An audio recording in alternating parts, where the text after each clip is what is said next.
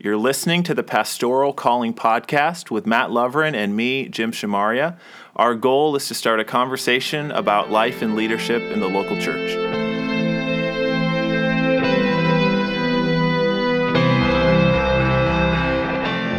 Welcome back to the Pastoral Calling Podcast. I'm Mat. And I'm Jim, Here we are, back again for our 25th episode. our silver anniversary. It finally came.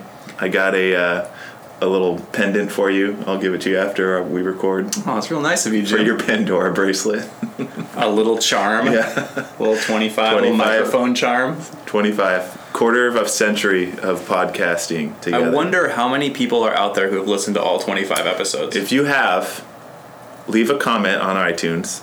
Send us a tweet at Pastoral Calling or an email I think the SoundCloud has like comments too. You can or throw those up comment there. on Sound- SoundCloud. Let us know that you've been there for all 25. We will pick one and we'll send them a. I'm making this up as I go. We'll a send them a signed. headshot of me and you. That's just what everyone we'll take a headshot. Natalie has one of those Instax cameras. We'll take a headshot. We'll sign it and we'll send it to one of you through the mail. who has listened to all 25. Let us know, and we'll draw all from all three of the names out Our of the hat. first ever competition. It's good. It's a good to have a competition. 25th anniversary. See, the thing about the Pastoral Calling podcast is we have no idea what we're going to say until we start saying it. That contest was literally thought of as we were saying it. It's going to be great. Some people asked about our process, and it's like you're witnessing it right now. Here it is, real time. All right, so that's for real though. If you've listened to all 25, or if you haven't, go back and listen to all 25. First person to listen to all 25 and let us know. binge them. binge them. Anyways, how have you been, Mat? Doing well. Yeah, Good. the semester started back up again at Grace, and We had a massive snow- snowstorm over the weekend. that was big. But no church cancellations. I think everyone got um, kind of a little gun shy from cancellations the previous week. So there were, there were a lot of cancellations for ice and snow, and then some like no cancellation, but we didn't really need it last week. Right. And so this week, where it might have been more appropriate Correct. to cancel, people weren't really willing Correct. to take I was the risk. driving to church in the morning and I thought to myself, these roads are very bad. And they continued to be very bad all the way there. But nobody was canceling. And here in West Michigan, if you're here in West Michigan and you're a church goer, here's a little tip. Nobody cancels churches until somebody cancels and then everybody cancels. There's like a tipping point, especially if Calvary Non Denom is gone, it's over. Nobody's having church in West Michigan. They are they're like The mothership. the mothership. Yeah. Are you guys in Ottawa County? Technically, we're just across the border. So it's because we live in Kent County, and I have to always check the cancellations in Ottawa County. Yeah. So when you're, I don't, you're probably not responsible for making that call. I am. As the pastor, that's up to you. That's how we roll at Celebration. I'll text Brian Sherstead and say, "Hey, should we do this?" And he'll say, "What do you think?" so That's a heavy burden. it is the pastor. It is. So at, at our church, it's the it's kind of the president of the council. That's my role to make that call in con- Ah. in conversation, but it's Yeah, my call. yeah, yeah. And so the pressure is never on the pastors to make the decision. That's a good one. I told everybody as uh, when I got up to to welcome everybody in church yesterday that the fact that they all showed up yesterday means that we're never going to cancel church again because if they could make it in that weather, those roads, they can make it in anything. My practice is becoming even though you always look at the other churches Yeah. to see who's canceling i'm leaning toward only if the police say Yes. don't Yeah. leave your house Yeah. stay off the roads Yeah, and and I think that there's something philosophical about that. Like, I am more and more and more beginning to appreciate the power of just the weekly gathering and the the norm normalcy of just starting our weeks together and without any sort of profound sermon or music or whatever, but just the art and the act of gathering together and how significant that is for Christian life and development and identity, right? Of like, here I am with my people. We talked about that on our last episode. Yeah, right? it's super important. Yeah. So unless uh, unless Bill Steffens himself says thou shalt stay home. Bill Steffens is our local weatherman. Uh, we're doing it. We should have him on the podcast. He would do it. he might. He would do it. That would be awesome. All right, that's a goal for us next week. Mat, what uh, what sort of books you been reading lately? So you just mentioned gathering together and the importance of that, and we talked about that in the last episode. Well, just in the past week, I was sent a book by my friend Kevin Kraus, who lives in Australia, and we won't do that again. you can't help. He comes. Yeah, we we talk about Kevin uh, frequently on the podcast. He and I are good friends, and we connect every two weeks. Uh, through a virtual meeting on the weekends where it's uh, 11 p.m. here and 2 in the afternoon there, and we're able to talk for an hour. And um, a couple of years ago, I asked him to come alongside me and kind of mentor me through this stage of life with Yeah. um, career and with uh, young children, kind of becoming teenagers, and just was looking for someone to be able to talk to about all of those life things, which I think would be also a good episode in the future. But he sent me a book uh, out of the blue uh, by a friend of his, and it's called Scattering Church Effective Mission in the Post Institutional World. By Matthew C. Clarke, who is also an Australian. Clarke with an E. Clarke with an E. Uh, he and his wife have a, a number of different ministries. He's he's done different things with church ministry uh, and parachurch ministry, and so now he's moving toward this post-institutional model of doing church. So What does that mean? Everything that we've talked about in the previous episode about the importance of gathering and the consistency of it and the rhythm of it and how that builds people up. All of that is great and important for shepherding that congregation and the pastor's role there. But it doesn't by itself, the gathering doesn't do the gospel work of scattering. Hmm. And so that's the theme of the book, Scattering Church, is how do we go out from the church and then be gospel oriented people in our work or in our communities Yeah. or is it possible to to have Christian community or faith community apart from that what we think of as that regular Sunday morning gathering with worship and scripture. So when he says doing ministry or missional work in a post-institutional world, he's essentially saying a world where people don't go to church. right, Yeah, and never would. yeah, So this increasing cultural phenomenon of people who have spirituality and religious interest, they want to ask those questions that are important to all of us as humans, and they desperately want connection and community, but they wouldn't go to the institutional church to find it. Essentially. I was just poking in on NPR. I don't know if it was Fresh Air or something over the weekend. They were talking about how they're in the middle of a series on non-religious spirituality, Right. which I found to be a very interesting term and a very apt term to kind of identify that sort of thing. Like this longing and desire and like affirmation of the spiritual but without wanting to be locked in, right? It's very postmodern, right? For Like, sure. What you want, but without the the boundaries.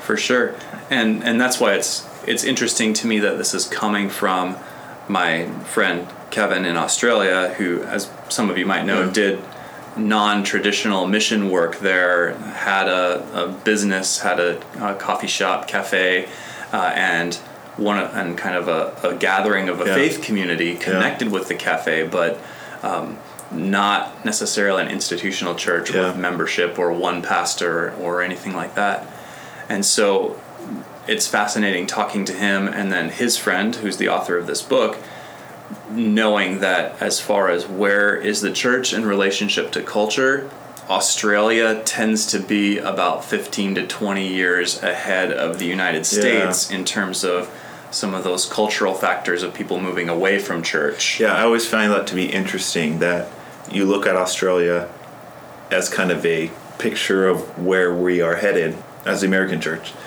and uh, important to kind of take note of that.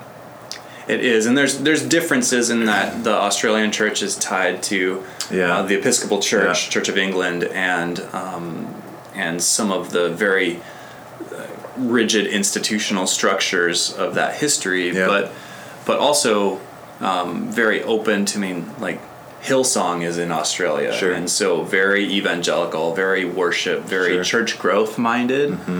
kind of church practice, but also very institutional. But I think more time. so just looking to how like how culture, the non-church culture, what their posture towards the church is. Right. I think gives us a kind of Yeah, it is. It is sort of like peeking window. into the future of what Yeah. things might be like. So Yeah. I'm about halfway through the book, and um, I'm excited to see where it goes.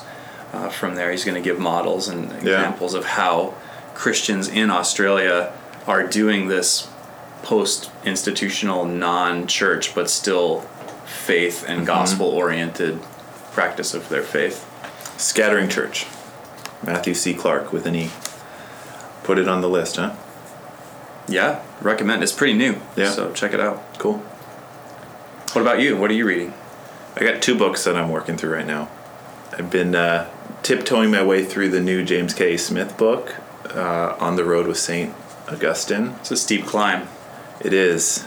My friend Mason, uh, who will be on the pod at some point, I'm sure, uh, is a big James K. Smith fan and, and highly recommended this book to me. And it it's good. It's deep though. So Smith, uh, so I'm sure many of you are familiar with him, but if you're not, he's a philosopher, theologian, and writes like a philosopher theologian. And so there's a lot of historical theology going on here and i personally have not done a lot of work with augustine or church fathers or anything and so that in itself is kind of uh, it's it's helpful to kind of have him work through that through the lens of really the kind of the same stuff kind of the postmodern spiritual journey that a lot of people are are on this longing that we have to be something or do something or experience something that we're not experiencing in the present moment and uh, he uses Jack Kerouac's "On the Road," right, mm-hmm.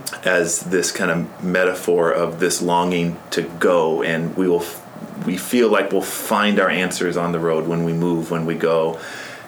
But uh, so far, and I'm only about a third of the way into it, uh, he's kind of uh, bringing us back to the idea that leaving and fleeing and going on the road isn't going to solve your problems right? The, the longings that you have are based on something that is deeply embedded in who you are fleeing from them is is not going to solve it. In some ways it might exasperate it. And so it sounds like without knowing a whole lot even about augustine that that's kind of was his story of going and then eventually coming back and kind of finding his identity his role his his his spirituality kind of back where he started after going to going to Rome and going to Milan and the thing he was longing for that he was sure that he was going to get when he got there wasn't there. You're more of an Augustine guy And then, than I and am. then what do you do when you have that longing? and You Yeah. think you're going to find it either on the journey or in these all these destinations that we think we're going to find that meaning or that purpose, and you get there and it's not what you expected to be, and you find yourself still with that longing. Yeah. And so I'm only about a third of the way Yeah. through that book too. Uh, Augustine has this beautiful image of being on a journey yeah. and longing to get to your home country. So you are on the road, Yeah. but there's this longing that will only be satisfied by home. Hmm. And so in this in this culture, the times in which we live, people are very mobile and they change jobs and they change towns and we're always moving around and and you know technology helps with that. But we have a sense of never really settling in and never Yeah. really finding home. And so I'm I'm interested to see how he lands that book. This is like we're doing an Yeah. episode about the books we're reading but haven't finished. Yeah. So we'll have to follow up and say, did you ever finish that book? Yeah. The other book I'm reading, uh, I, some interesting parallels, I guess, is a uh, biography on Marco Pantani, who is an Italian cyclist uh, in the, the 90s and early 2000s. It's very niche. Very niche. Yeah, I, I like biographies. I enjoy sport biographies, and I enjoy biographies about flawed heroes. You know, so I loved the Steve Jobs. Isaacson was just brilliant. I love books on Churchill. Same thing. This kind of like flawed hero. Both not famous athletes. Both not yet. So there's it's like a two of the two out of three. Pick Okay. two out of three and you're a winner. But here's Marco Pantani, who uh, was for a time period was one of the elite climbers in cycling in, in the 90s. But he has this kind of aversion to uh, the sports media and the public eye and uh, a, a bad self image with even like how he looked. He was balding and had big ears and stuff, and all of that stuff kind of fueled him. But he found there's this this line where he talks about somebody asked him why why are you such a good climber, right? Because that's what his specialist specialty was, and he says when I'm climbing a mountain, I hate the feeling so much that I want it to end quickly, so I go as fast as I can to make the thing end. And it's this like weird combination of like this thing you're excellent at, you're excellent at it because of your loathing of it. And it's, it's very interesting.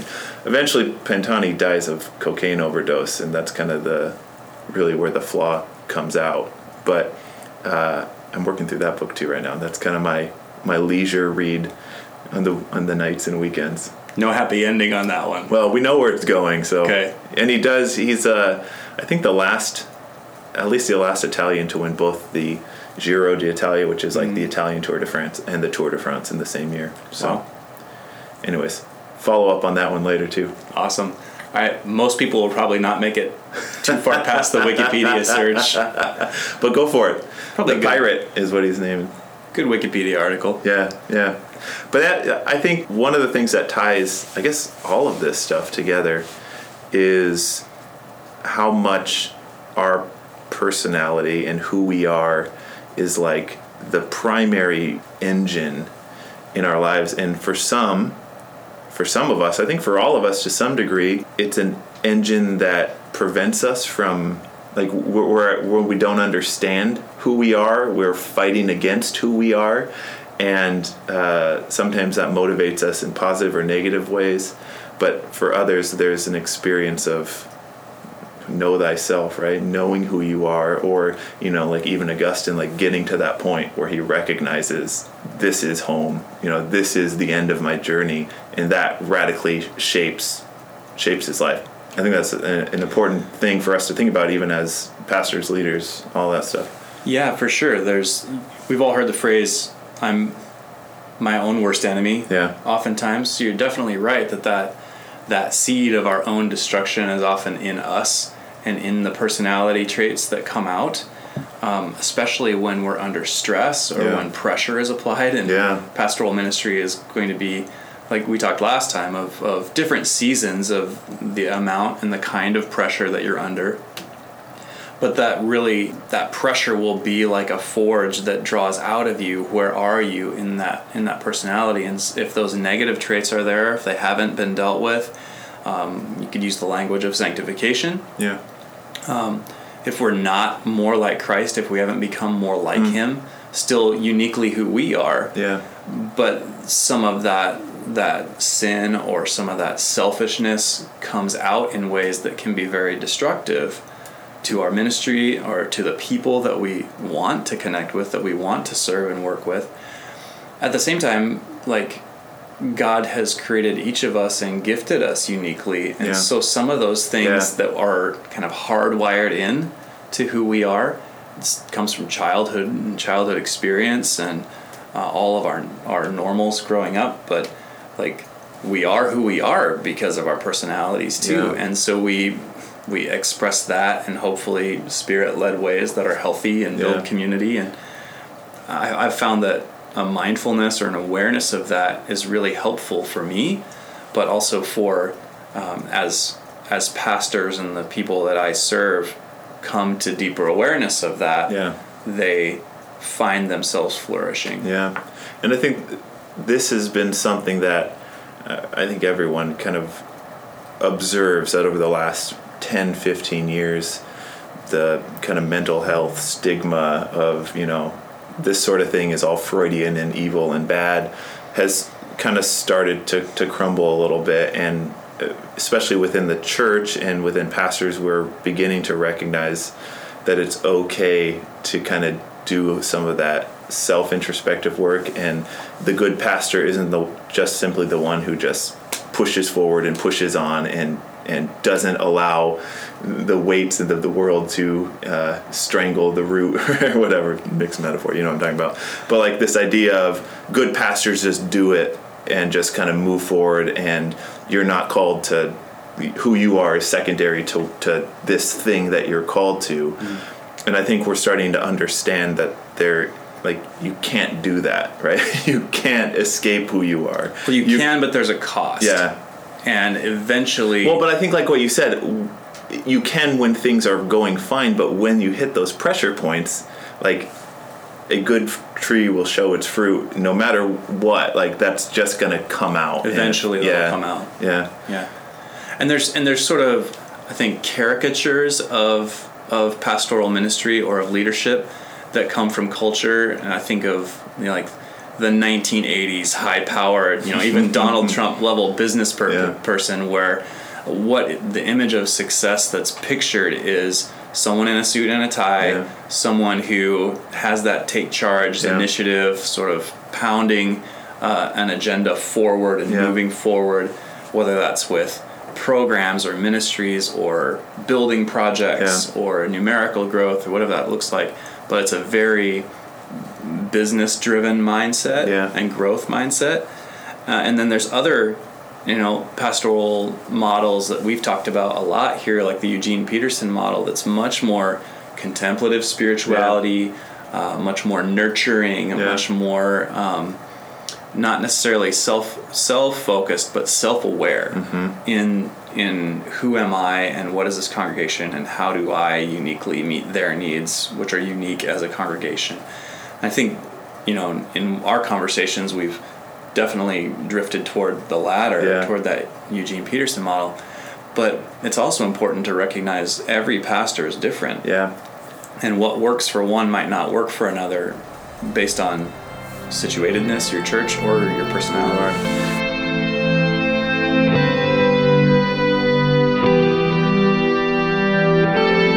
Yeah, so something that was kind of really helpful for me about 10 years ago or so now at this point.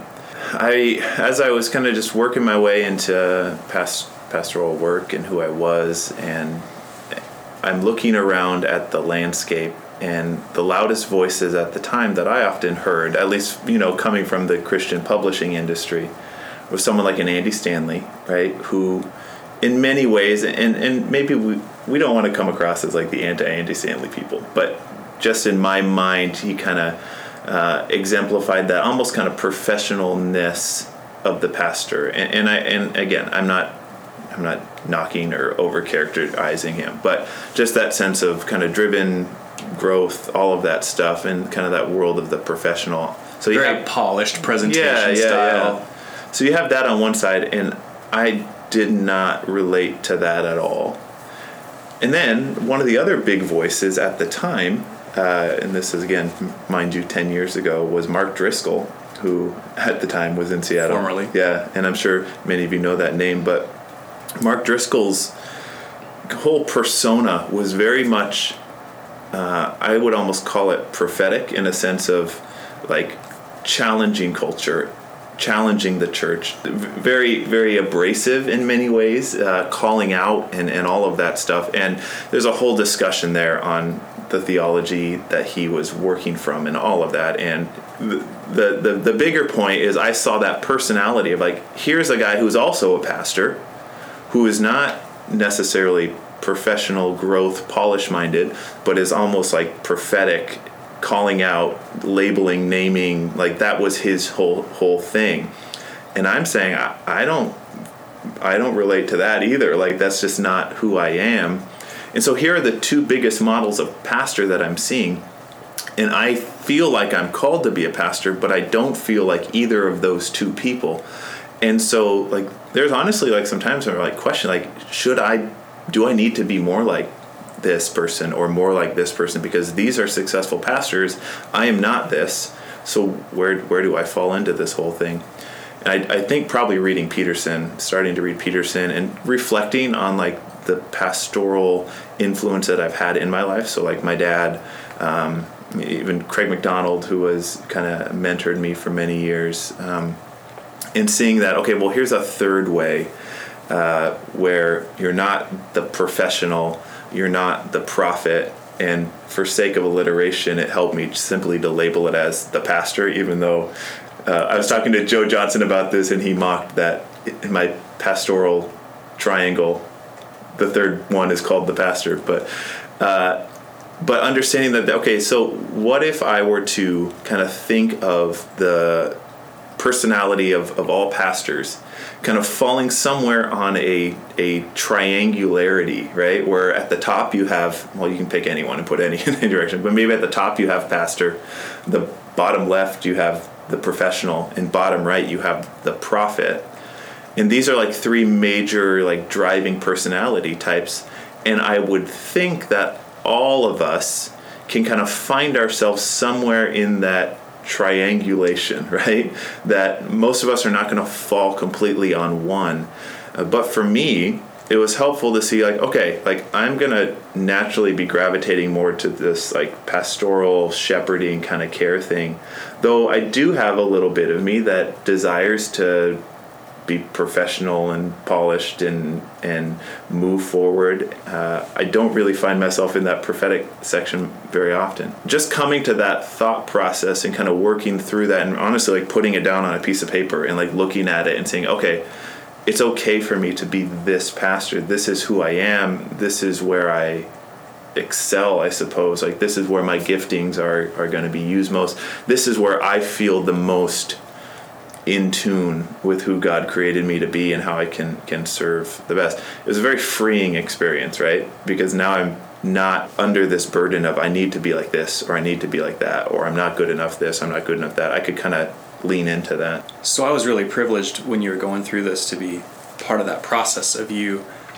discovering this about yourself and kind of finding that niche of your ministry or the right the right balance yeah. of those P's. Just for the benefit of the listeners, I'm wondering how hard was that difficult for you? Like what did it take? How how much time did you have to spend sitting back and reflecting on okay, who am I? What are my gifts? What's God God created me to be?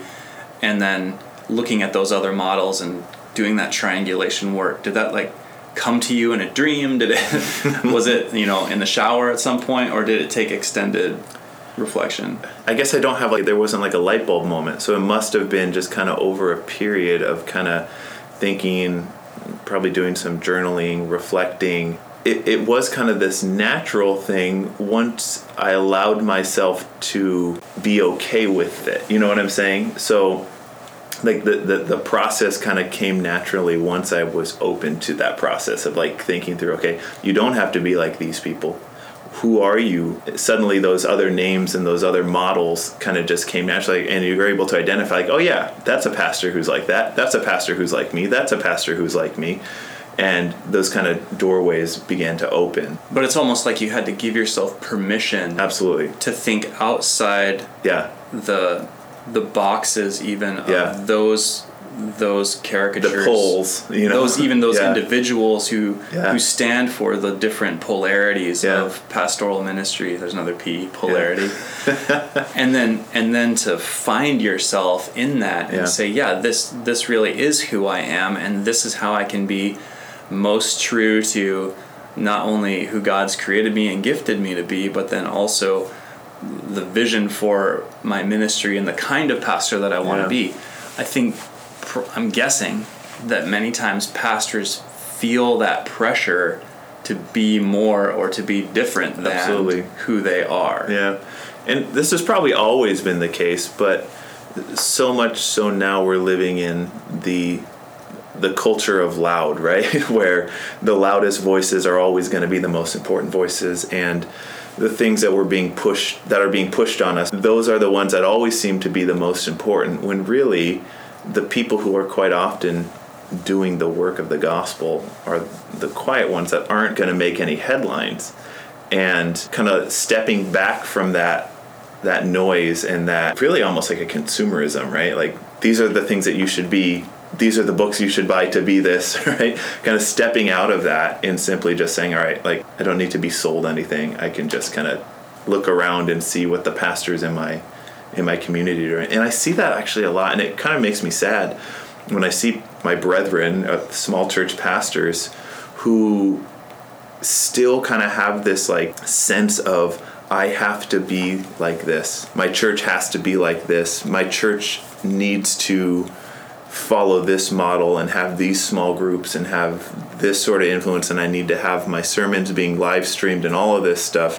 It really does make me sad when I see like I, I just want to say like, hey guys, just be a small church, do your thing, be a be a pastor to these people and that's really all that you're called to do, right? That's all that God is expecting of you is to just serve faithfully this community.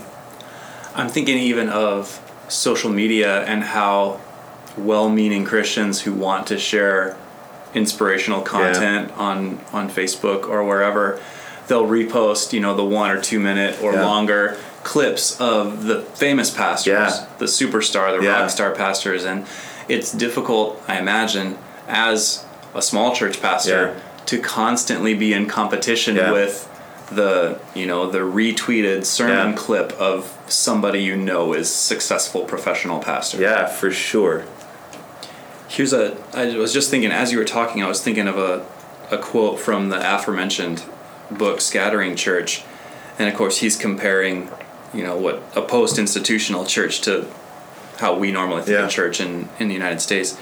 Uh, and this church growth emphasis is kind of uh, front and center, kind of in his in his sights.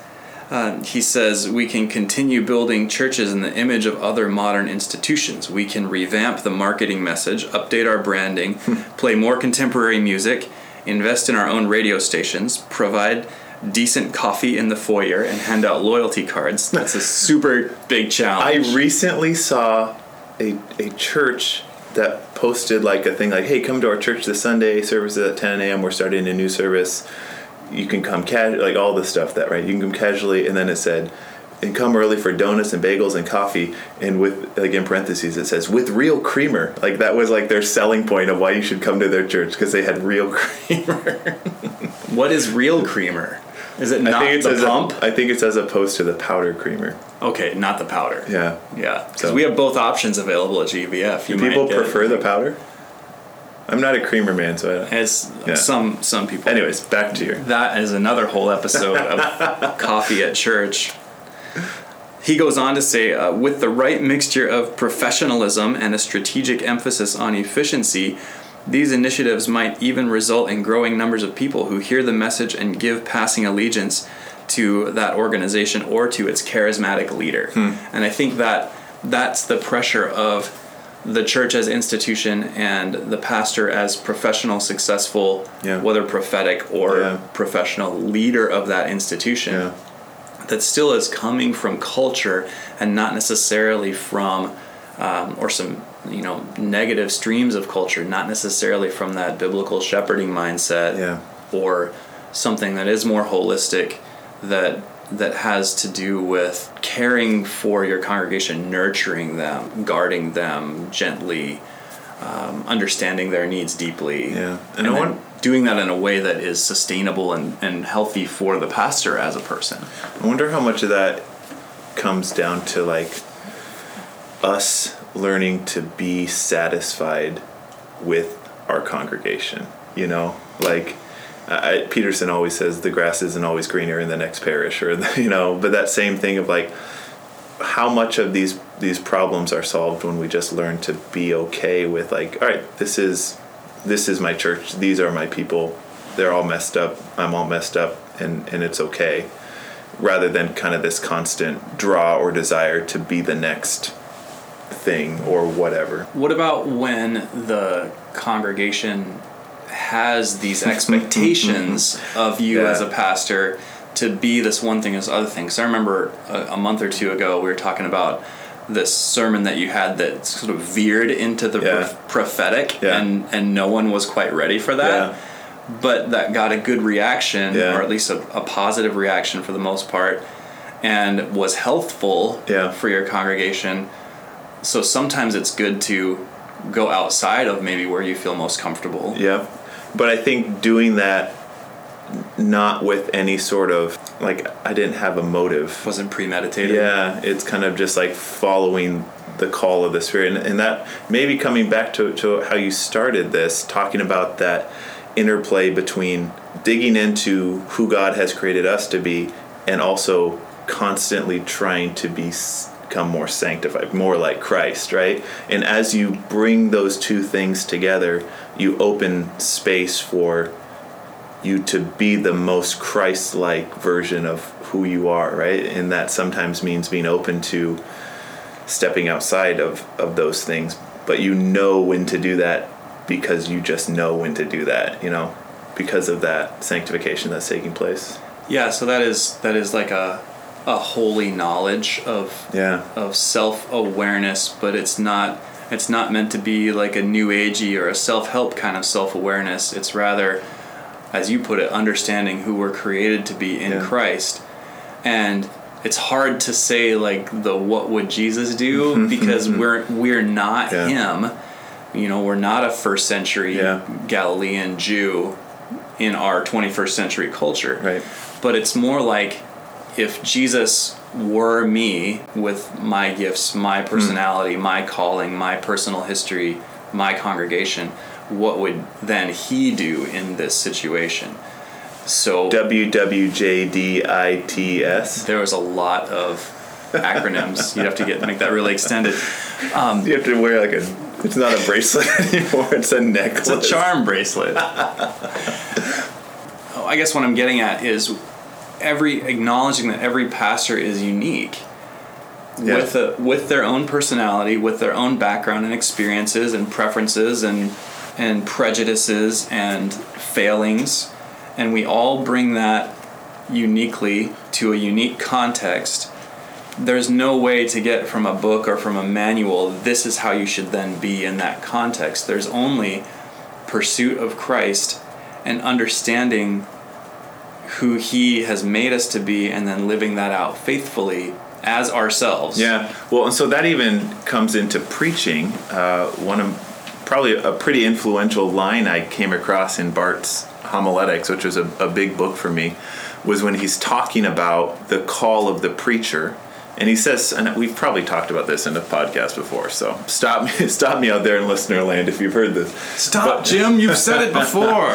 But he says something along the lines of, You have been called to be a preacher as you, as the person that you are. You're not simply to be a box that says the Word of God, but the Word of God is working through you in like that experience and that event of you personally, who you are.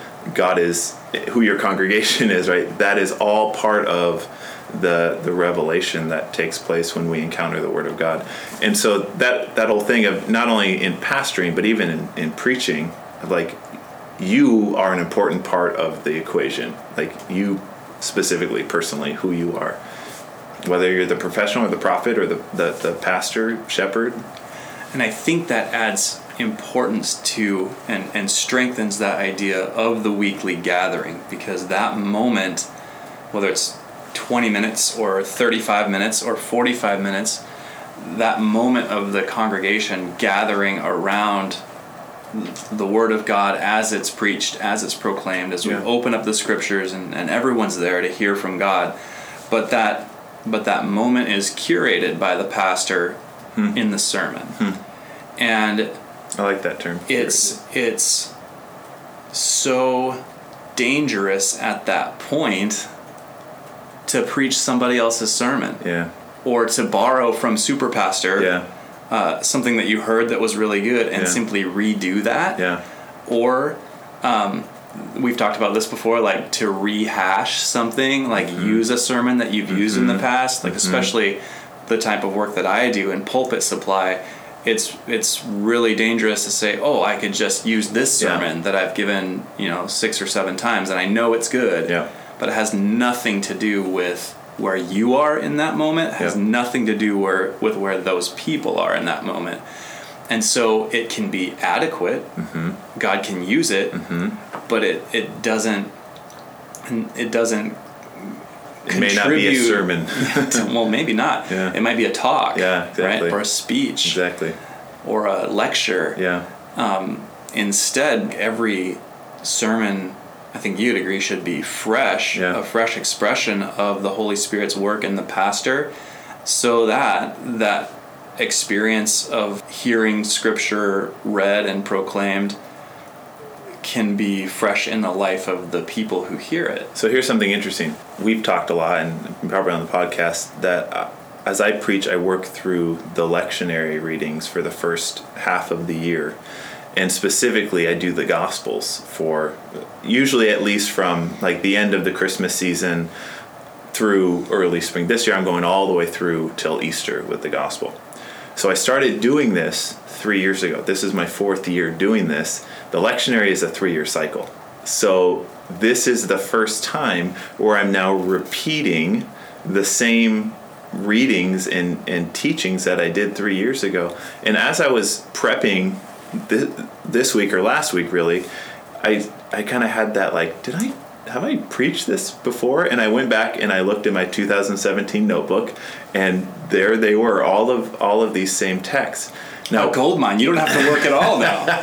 What's interesting though is the sermon I preached this week, which was on uh, Jesus calling John's disciples, right, as he walked past, and they say, "Where are you going?" or "What do you What do you seek?" That whole thing.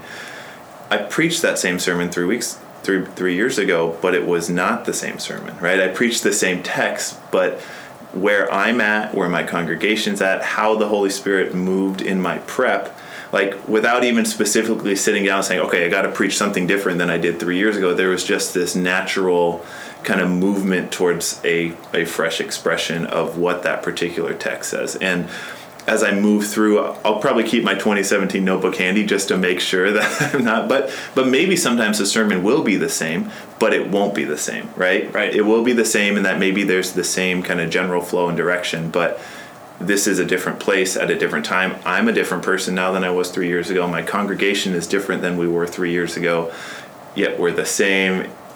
And that's kind of that like. I think that's the beauty of, of the lectionary too is it's this affirmation that God's word is always simultaneously consistent and fresh, right? That it never changes and it always changes. It it, it never uh, the the words are always the same, but the way that the Holy Spirit moves in and through the text of Scripture is always going to be new, if we are open to it, you know, and if we allow that to to, to be to be part of it was it jarring to look at those notes and then to think, wow, I can't this is not who we are now. like I could not do this. Like even if you wanted yeah. to just pick that sermon up out of 2017 and bring it into the present, I imagine it would feel so anachronistic. It would feel foreign. weird. Yeah. yeah, it would feel weird. The jokes might not be as funny.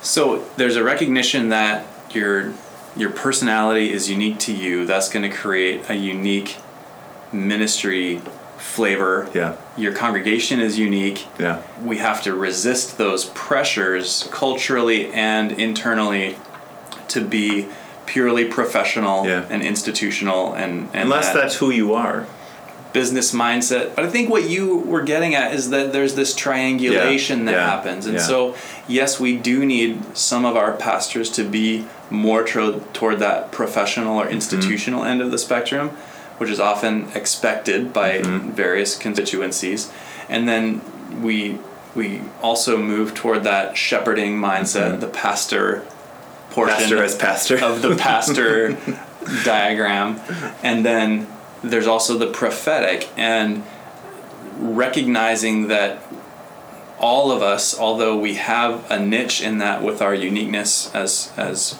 ministers and as the uniqueness of our congregation demands, but we have to have that flexibility to go in those different directions yeah. for a season yeah. when it's needed. Yeah. And an awareness that we can always come back to our strength. Yeah, there's we, always home, right? Yeah. Yeah. That's kind of a nice little segue, right? On the road but always coming back home. Well, for Augustine, home was eventually eternal life with God in heaven, but Fair. he did finally settle into a, a lengthy ministry uh, where he was the. Where he from? Carthage? From Carthage, but he became Bishop of Hippo, and so he ah. spent the second half of his life as a bishop. And uh, one of the coolest things about his role is that he wrote all of these letters. Hmm. So some people are familiar with Augustine's Confessions and uh, the City of God Confessions. I mean, everyone should read. Yeah. You know, at least the first nine books of Confessions, but the books are small, right? chapters. They're like chapters. yeah, they're they're more like extended chapters of his biography and his Episode conversion. nine. But the but he wrote all these letters. Yeah. And so pastors would write to Augustine, who is their bishop. He's like the dear Abby say- of the third century. Yeah, sort of like, um, hey, Augustine, we um, we're all Christians here, but uh, there's actually raiding tribes of barbarians that are burning people's farms and you know like looting and Yeah. pillaging. What should we do? And so he'll he'll answer the question from a pastoral perspective to you know those those kind of parish priests of the fifth century who are on the you know on the frontier land Yeah. of the time how should we respond to actual like burning and pillaging of our villages good pastoral good pastoral advice There's an episode there. for sure we'll have to Our have, interview. We'll have to have him on the pod. have to have augustine on the podcast All right. Well, I think uh, we'll sign off now. Yeah thanks everybody. We'll see you next time. Yep. you've been listening to the pastoral calling podcast with jim shamaria and me Mat lovren. Join us every two weeks as we start a new conversation about life and leadership in the local church. If you like us make sure you follow us on soundcloud or on itunes and also tell all your friends so they can join the conversation